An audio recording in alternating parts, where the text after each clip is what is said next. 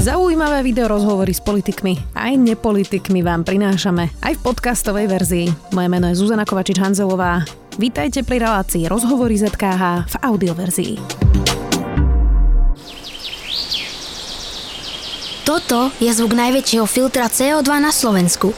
Zachytí tony uhlíka. Áno, je to les. Môže ho vysádzať aj vaša uhlíková stopka. So službou Uhlíková stopka od SPP pomáhame prírode spolu.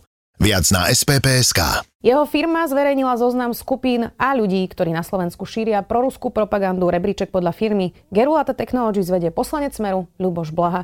Ten už na majiteľa firmy Gerulata podal trestné oznámenie. Tvrdí, že zoznamom zničil život a podnikanie bežným ľuďom, ktorí nič zle neurobili, len majú svoj názor. Viac už s Michalom Trnkom, majiteľom a šéfom firmy Gerulata Technologies. Vítajte.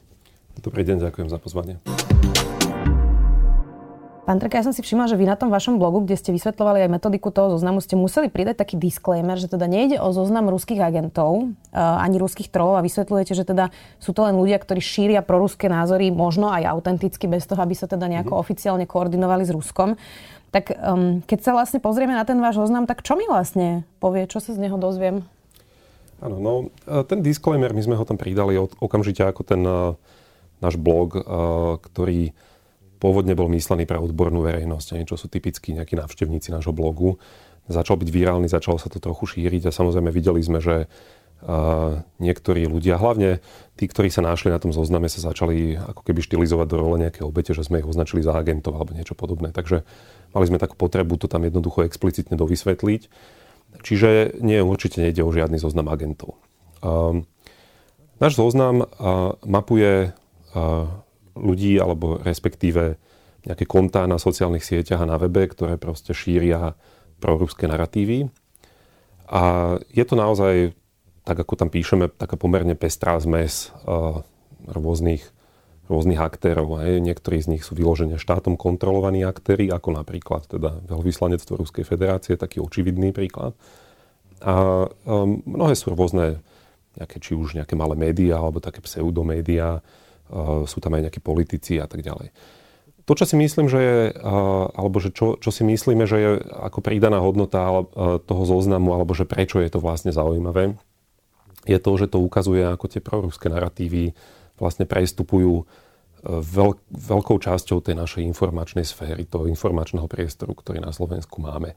Čiže jednoducho to proruské nastavenie a proste tieto prokremlínske naratívy sa nevyskytujú iba v nejakej jednej časti u nejakých extrémistov alebo niečo podobné, ale naozaj to prechádza naprieč politickým spektrom. Opakujú to ľudia s rôznym ideologickým nastavením, rôzne médiá a tak ďalej. A mnohí z tých aktérov sú veľmi vplyvní. Toho sa vlastne dotýka tá naša kategorizácia. Čiže máme proste zoznam aktérov, ktorí tieto naratívy šíria a potom máme tú druhú časť a to je to, že akým spôsobom oni majú vplyv na tú slovenskú spoločnosť. Inými slovami, čiže Ľuboš Blaha je veľmi úspešný? Ľuboš Blaha je extrémne úspešný. Preto je prvý. A preto je prvý, presne tak. My to tam samozrejme od začiatku v tom texte aj píšeme, že to nie je rebríček toho, že kto je viac proruský alebo kto je menej proruský. Toto nie je tá podstata. Ten rebríček je zostavený podľa toho možného vplyvu na tú spoločnosť, čiže podľa aktivity toho zdroja, podľa dopadu, ktorý je meraný cez počet interakcií, ktoré dokáže ten zdroj vygenerovať a taktiež cez ako keby mieru vplyvu na tých ďalších aktérov z toho zoznamu, čiže v podstate na také sieťové efekty. Podľa čoho ste ale hodnotili, že čo je proruský naratív? Ako sa toto určuje? Kto to určuje? Či to nie je teda nejaký osobný názor nejakých ľudí, ktorí to robili vo vašej firme? Ako sa vlastne zhodnotí, že čo je proruský naratív a čo je možno naozaj niekoho názor, ktorý si vlastne urobil z nejakého, ako keby, z nejakých zdrojov informácií? Áno. Môže byť samozrejme to aj niekoho názor, to je úplne v poriadku. To, že je niečo tak ako to voláme proruský naratív, to neznamená automaticky, že ten človek zobral nejaký kus štátnej propagandy alebo že mu ho niekto zaplatil alebo niečo podobné. Preto je to veľmi dôležité rozlišovať medzi nejakým zoznamom agentov a proste ľuďmi, ktorí tie proruské naratívy šíria.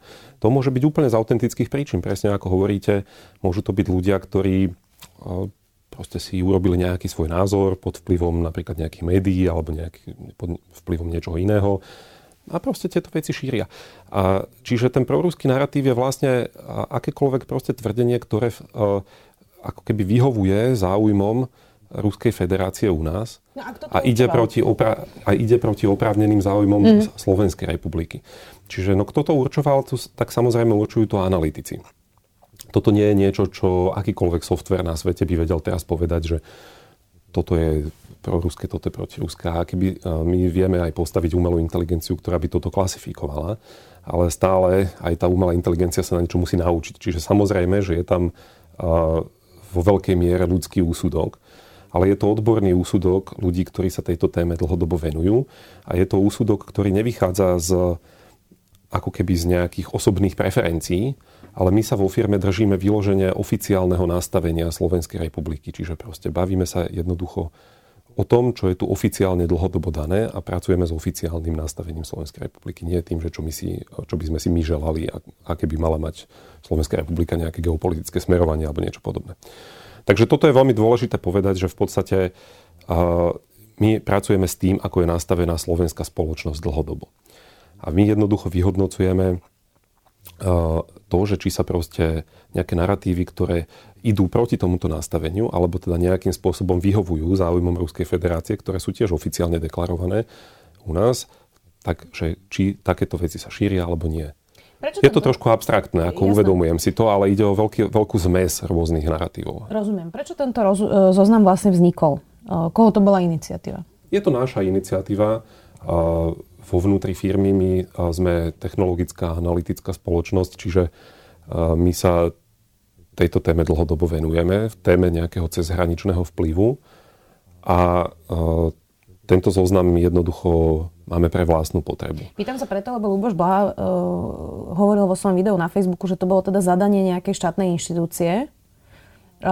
Bolo to zadanie štátnej inštitúcie? Nie, veď on reaguje, to je úplne, ako je to tak svojím spôsobom úsmevné, lebo ja som v jednom rozhovore pre iné médium sa ma na to explicitne pýtali, že či to bolo na objednávku. Ja viem, že nie, nebolo to na objednávku žiadnej inštitúcie.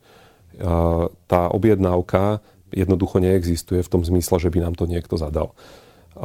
Na druhej strane samozrejme vnímame to, že tá spoločnosť ako keby potrebuje alebo cíti potrebu sa nejak zorientovať v tom informačnom priestore, že čo sa tu deje, čo sa tu šíri, akí aktéri tu vystupujú. A vidíme to aj teda v rámci nejakých ako neformálnych rozhovorov, ale samozrejme vidíme to aj tým, že rôzne aj štátne inštitúcie publikovali nejaké podobné zoznamy, čiže jednoducho snažia sa tiež dať občanom ako keby určitý kompas alebo určitú mapu v tomto. Takže pán Blaha, keď hovorí toto, tak nie je to pravda. Nebolo to na objednávku žiadnej štátnej inštitúcie. No a už vôbec nie, tak ako tam potom naznačuje v tom videu, že je to nejaká zahraničná inštitúcia. USA konkrétne hovoril teda? Áno, tam ten jeho úsudok bol taký, že keďže blog je v angličtine, takže to musí byť na objednávku USA, no tak to je podľa mňa úplne smiešné. On teda na vás podal trestné oznámenie, predpokladám, že za ohováranie, ale asi ho ešte nemáte to trestné oznámenie však. Nič nám nebolo doručené, on napísal na Facebooku, že teda plánuje ho podať, alebo že ho podáva, ale nejak nie sme v kontakte. Jasne, takto ono chvíľu trvá, kým sa to k vám aj dostane, ak to naozaj podal. Ja ho teda znova zacitujem, jeho ohováranie mohlo zničiť život a podnikanie bežným ľuďom, ktorí nič zle neurobili, len majú svoj názor. Trnkovi a jeho zadávateľom hrozí za tento trestný čin takisto 8 rokov basy. To napísal na svoj Facebook Ľuboš Blaha. Nemá ale trochu pravdu, že na tom zozname sa naozaj ocitli aj nejakí nešťastníci, ktorí proste šerujú možno nejaké články z hlavných správ. A že ten naratív v tých médiách, ktoré písali o tom rebríčku, naozaj bol taký, ako keby to boli všetko ruskí agenti?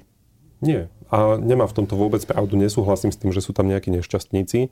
Sú to jednoducho všetko, to nie sú ľudia, ktorí sú na tom zozname, to sú jednoducho niektoré, to sú účty na sociálnych sieťach a sú to webové portály.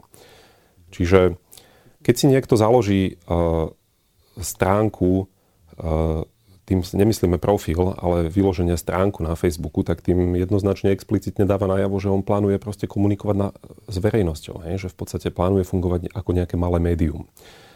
Takže vôbec to nie je o tom, že my by sme tu teraz zisťovali nejakých konkrétnych ľudí a že čo si oni myslia. To je samozrejme, jednak osobne by som to považoval aj za problematické, ale hlavne to vôbec nebolo nejakým našim cieľom, ani nič takéto nerobíme. Čiže všetky tie informácie, ktoré sú tam, sú jednak teda z otvorených zdrojov a z verejne dostupných informácií A tieto veci boli publikované tými zdrojmi, vyložené s úmyslom ich publikovať. Takže teraz si to hovorí o tom, že niekto má nejaký názor a my ho chceme nejakým spôsobom perzekúvať alebo dávať na zoznam, tak to je podľa mňa úplne kompletne scestné. Vy teda sledujete konšpirácie, dezinformácie. Zmenilo sa to teraz nejako? Viem, že to teda eskalovalo pomerne intenzívne počas obrannej dohody z USA a toho rokovania parlamentu, ale myslím teraz, ako začala vojna. Zmenilo sa niečo v dezinformáciách a konšpiráciách a práve v tomto proputinovskom narratíve? Určite áno. My sme veľmi detailne sledovali aj tú vlastne verejnú debatu ohľadom DCA, čiže tej zmluvy o vojenskej spolupráci z USA.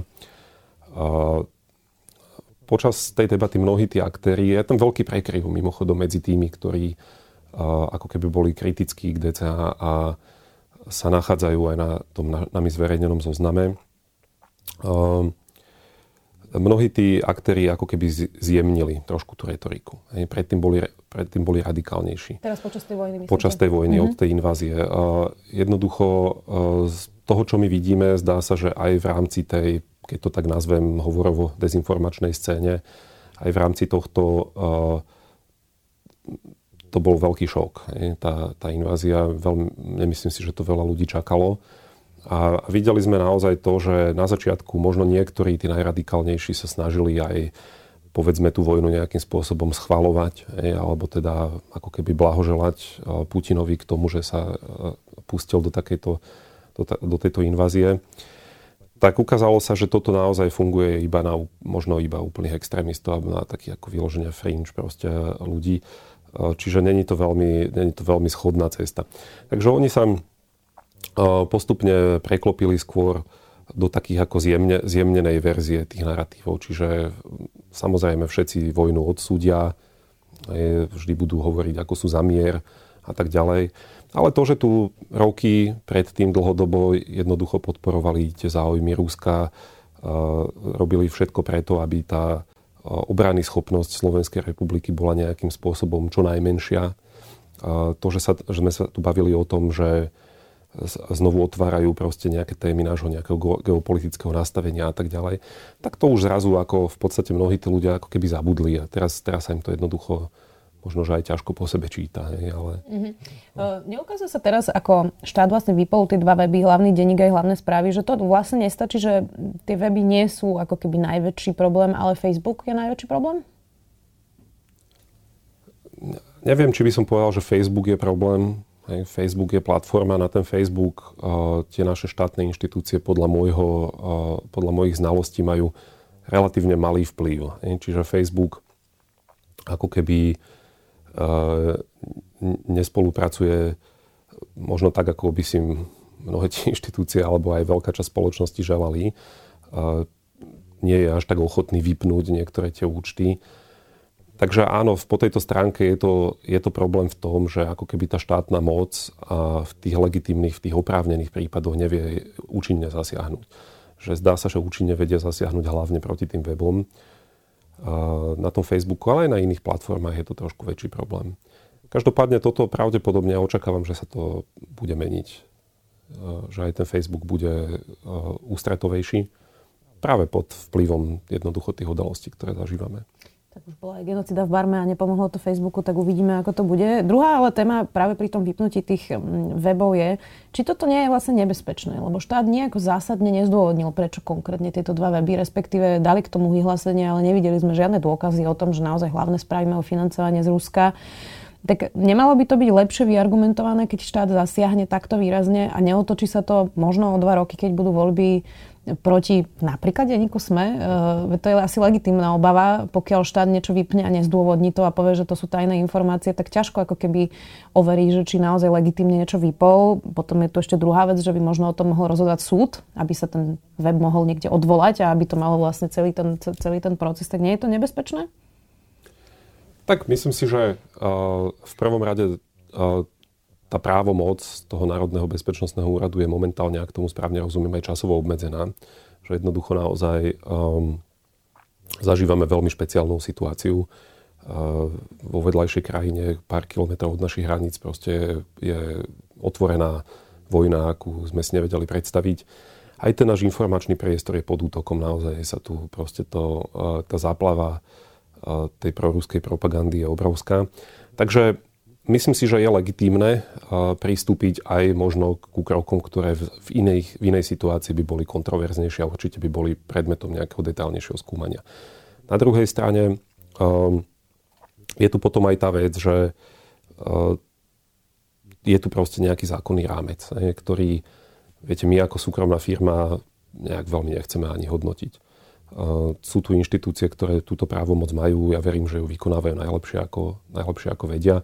A verím v to, že tie inštitúcie nebudú zneužité na napríklad potlačenie nejakého demokratického procesu alebo niečo podobné.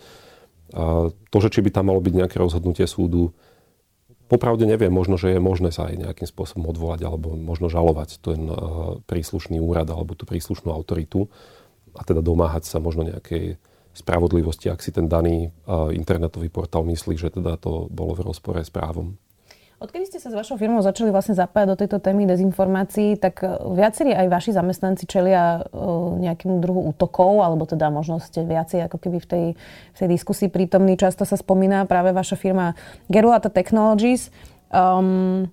Ako to vnímate, že vlastne bežní zamestnanci vašej firmy sú pod útokom niektorých aktérov na dezinformačnej scéne? Áno, vnímame to. Samozrejme, nie je to niečo, čomu by sme sa tešili. Je to veľmi ťažké pre tých ľudí, ktorí sa stanú cieľom jednoducho týchto rôznych dezinformačných manipulačných skupín. Tak je to veľmi nepríjemné aj pre ich rodiny. Zatiaľ sme v podstate zažívame nejaké non-stop, nejaké obťažovanie, rôzne verbálne útoky a tak ďalej. V poslednej dobe aj ja osobne dostávam vyhrážky, vyložené vyhrážky násilím. Im píšu ľudia o tom, že vedia, že mi deti chodia do škôlky a píšu mi, že kde bývam a proste nejakým spôsobom naznačujú, že sú ako ochotní niečo s tým nejakým spôsobom proste sa uchyliť nejakú násiliu možno. Takže áno, je to samozrejme veľmi nepríjemné. Bojíte sa? Na druhej strane, čo máme robiť? Viete, jednoducho, keď sa človek venuje tejto téme, tak... Cítite aj nejaké fyzické ohrozenie? Áno, v podstate sú určité konkrétne situácie, kedy si myslíme, že to není iba v rovine prázdnych slov, ale že môže reálne prísť k nejakému napadnutiu.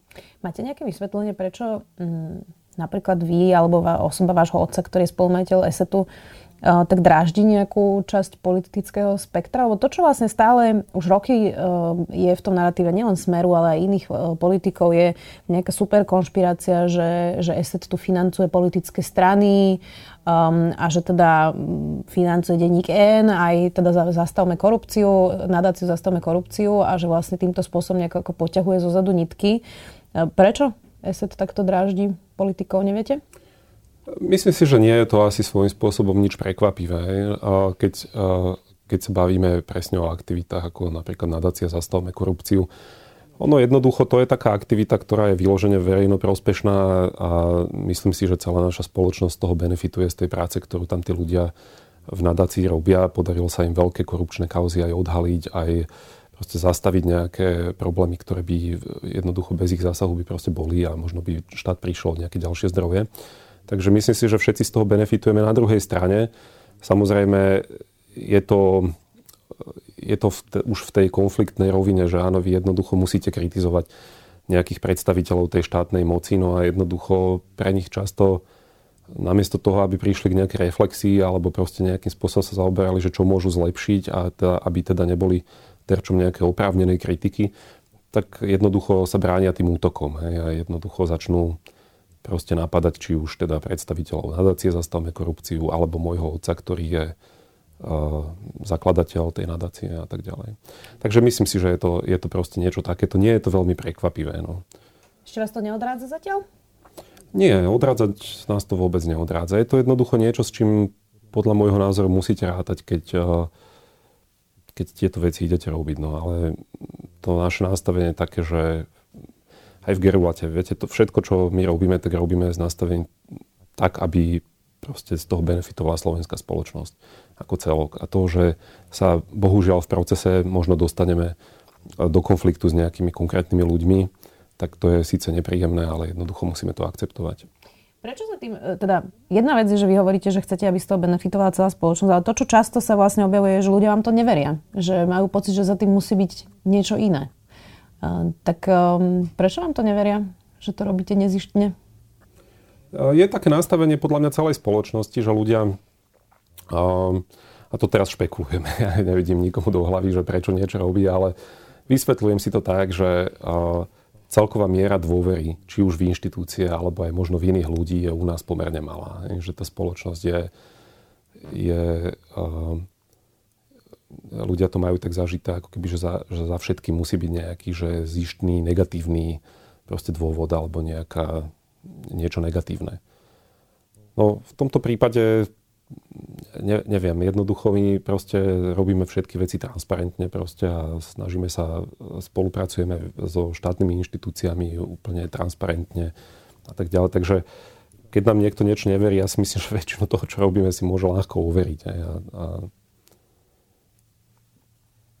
Posledná otázka.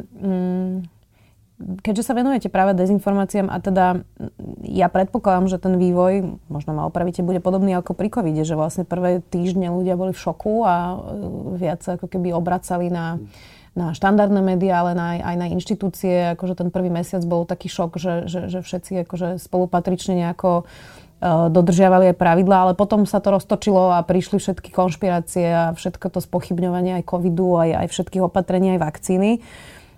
Váš typ je, že toto bude podobné aj práve s touto situáciou vojny na Ukrajine, že teraz je ten šok, ale potom príde presne ten útok aj propagandy, aj toho spochybňovania, aj toho, že ľudia budú z toho unavení.